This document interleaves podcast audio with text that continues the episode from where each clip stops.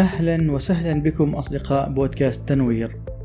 في حلقة جديدة بعنوان النية الخاصة بالمحارب وهي ثاني خطوات بناء هذه الشخصية. ومعكم في تقديم الحلقة فيصل الرحيلي.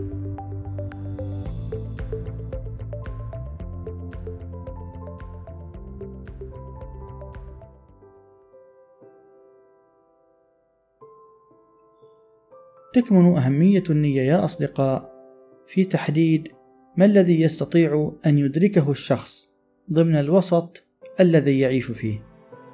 وأيضا لتحديد الطريقة التي ينظم فيها وعيه ضمن هذا الوسط. ولنفهم هذا المعنى إليكم هذا المثال. ذهب شخصان إلى مطعم.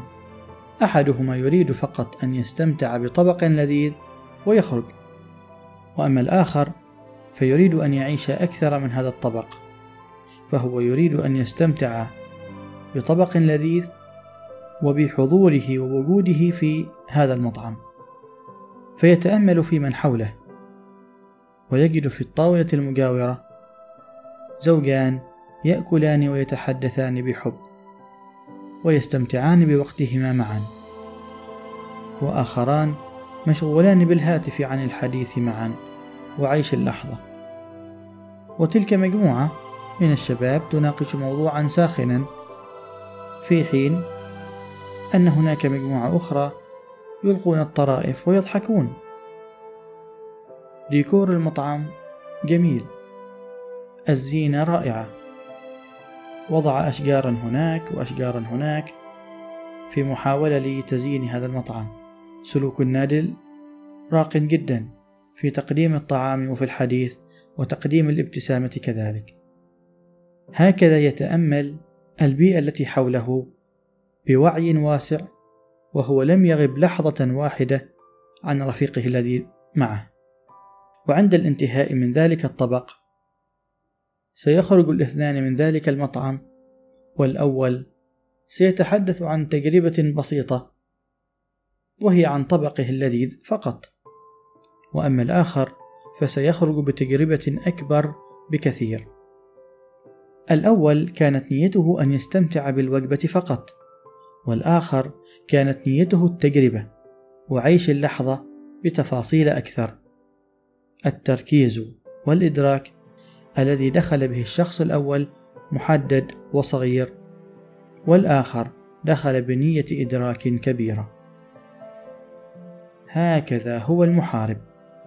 يرى أن كل حادثة هي بمثابة فرصة للتعلم فهو يسعى لتعلم أقصى ما يمكن تعلمه من كل حادثة ومن كل موقف يكون فيه.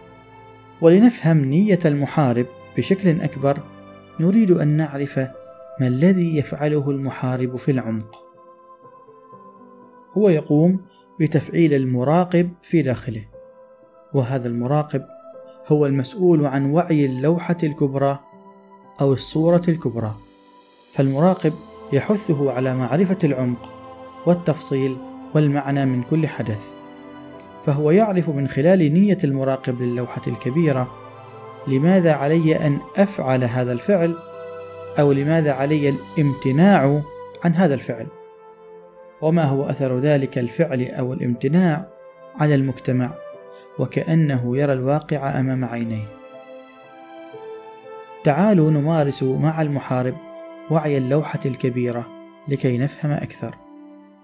تخيلوا أنكم في بقعة معينة، كما في مثال المطعم الذي ذكرناه، ويمكن أن يكون في مكان آخر. تخيلوا أنكم تنفصلون عن ذواتكم وترتفعون إلى الأعلى أكثر وأكثر حتى تروا أنفسكم من الأعلى ضمن المشهد الآن. ونحن نرى الآن الصورة أو اللوحة بشكل أكبر. عندما نراقبها من الأعلى ونرى التفاصيل الدقيقة بحسب إدراكنا ونيتنا ونحن نراقب هذه اللوحة. فالبعض سيرى المجتمع جميلا ورائعا متكاملا ولن ينتبه لتلك البقعة المعتمة. أو البقع المعتمة لأنه يصطحب معه نية بسيطة وإدراكا بسيطا. فتعالوا نقترب قليلا من تلك البقع. سيظهر لنا افرادا من المجتمع يعانون ويحتاجون إلى مساعدة ولكن لم ينتبه لهم أحد. هذا ما نعنيه عندما نقول بأن النية هذا ما نعنيه. عندما نقول بأن النية تحدد ما الذي يستطيع الإنسان أن يدركه من الوسط الذي هو فيه. فالأول لم ينتبه لتلك البقع والآخر عندما أحضر الوعي والتركيز انتبه لتلك البقع وقرر أن يقترب من تلك البقع الداكنة أو المشوشة للوحة ليتعرف من هؤلاء. فهل رأيتم الفرق بين الوعيين؟ الوعي البسيط ووعي المحارب الذي يهتم بالتفاصيل فالمحارب تهمه التفاصيل لأنها تمثل له تناسق الحياة في هذا المجتمع فأي بقعة داكنة يستطيع المحارب أن يزيلها حتى يستبدلها بلون أكثر حياة وأكثر تناسقا لهذه اللوحة بشكل عام. فقد عرفنا بأن وعي اللوحة الكبيرة يساعد المحارب على رؤية الصورة العامة من الأعلى كلوحة تفاعلية فورية يستطيع أن يرى أي تغيير في هذه اللوحة نتيجة فعله ومدى تأثير ما يفعله لأجل أن تكون هذه اللوحة أكثر تناسقا وتكاملا. فمثلا مساعدته لفقير بأن يعطيه مبلغا صغيرا من المال لقوت يومه فقط. هذا يعني أن الفقير سيصبح فقيرا أيضا في اليوم التالي. أي أن اللوحة الكبيرة لن تتغير طويلا فغدا هو نفس اليوم.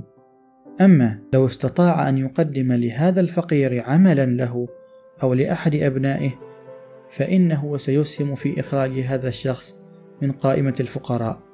وبالتالي تصبح اللوحة الكبيرة أكثر جمالا باختفاء هذا الفقير. وتحوله إلى شخص مستقل يجد قوت يومه بانتظام دون الحاجة إلى الناس. وكأنه استبدل اللون القاتم الذي يمثل الفقر إلى لون آخر أكثر حيوية والذي يمثل الشخص الآمن المطمئن الحر. فقد عدل في تفاصيل اللوحة واستبدل اللون الشاذ بلون متناسق. وهناك أمثلة كثيرة فالبعض ينتظر أن يساعد الآخرين للحصول على الحسنات والشهرة الاجتماعية وسيستدعي الكاميرات لتوثيق الحدث وربما يؤجل عمله إن لم يجد الجمهور المناسب. أما المحارب فإنه سيقدم ما يستطيع فعله في تلك اللحظة التي يدرك فيها أنه يستطيع فعل شيء ما فهو لا ينتظر المقابل وإنما هو يستشعر مسؤوليته وواجبه في الحياة. فما فعله مع الفقير إنما هو نابع من شعوره بأنه مسؤول في هذه الحياة وعليه القيام بواجبه الذي لا يريد أن يتأخر عنه فهو يستشعر دائما مسؤوليته الاجتماعية ضمن رقصة الحياة التي تحدثنا عنها في الحلقة الماضية. وهو بذلك يقدم للحياة أو المجتمع ما ينفعه ويرفعه وفي ذات الوقت يحقق ذاته بأن يترك أثرا ذا قيمة ومعنى فهو وازن بين تحقيق الذات وتبعية المجتمع تبعية المجتمع تتمثل في شعوره المسؤولية الاجتماعية لتقديم الواجب لأي محتاج أو أي ظرف يستطيع به أن يرفع المجتمع وتحقيق ذاته من خلال فعل الخير وتفعيل مبادئه. ونستطيع أن نقول بأن قوة المحارب تنبع من طهارة وصدق نواياه، ويصبح الشخص محاربا عندما يكون مخلصا وصادقا وينذر نفسه للعيش متمسكا بمبادئه الصادقة. يعيش ويعمل وينتج لا لأنه ينتظر مديحا أو اهتماما أو تقديرا من أحد بل لكي يصبح لحياته معنى وليترك أثرا ذا قيمة في الحياة نتيجة لشعوره بالمسؤولية في هذا الكون يعتمد إدراك الإنسان لأي قضية يا أصدقاء على درجة الوعي التي يحضرها إلى الوسط أو الحدث الذي يكون فيه في تلك اللحظة.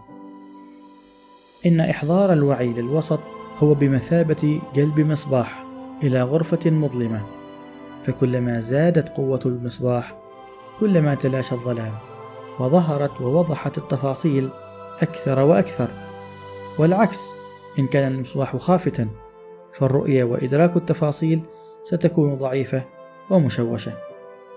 وهذا يعني أن إدراك اللوحة الكبيرة وإدراك تفاصيلها يحتاج إلى نية حاضرة تشعر بمسؤوليتها تجاه الحياة بشكل مستمر دون انطفاء أو ذبول ولكن بنية متقدة دائما. رأيتم أيها الأعزاء كيف أن الحياة بالنسبة للمحارب مهمة، وكذلك هو العثور على المعنى وترك الأثر الجميل وتحسين ألوان اللوحة الكبيرة باستمرار.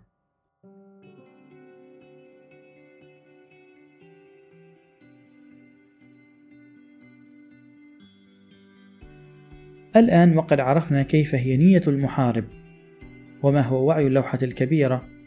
مارسوا هذا النوع من الوعي وانتبهوا للتفاصيل الدقيقة. ففيها تكمن أسرار خفية كلما ألقينا عليها الضوء وكشفناها وحسنا من اللوحة وجمالها باستبدال اللون القاتم الشاذ بلون أكثر حيوية. كلما وجدنا السعادة وأوجدنا البيئة التي من خلالها نتآلف. ونشعر فيها بالمحبة والسلام في حياتنا. وبعد أن اكتسبنا وعيا واسعا وعميقا محاطا بالنور يساعدنا لتبديل أي ظلام في طريقنا سننتقل بثقة وحماس إلى صناعة المستقبل من خلال بناء شخصية متكاملة. وسيكون هذا هو موضوعنا في الحلقة القادمة بإذن الله. على أمل أن نلتقي بكم قريبا لاستكمال هذه الرحلة الممتعة، رحلة المحارب. وإذا كنتم قد وجدتم ما يفيدكم في هذه الحلقة، ساعدوا في نثر نور الوعي إلى من تحبون. وذلك بالاشتراك في هذا البودكاست ومتابعة جديدنا باستمرار ودعوة الأصدقاء إليها. دمتم سعداء وإلى اللقاء.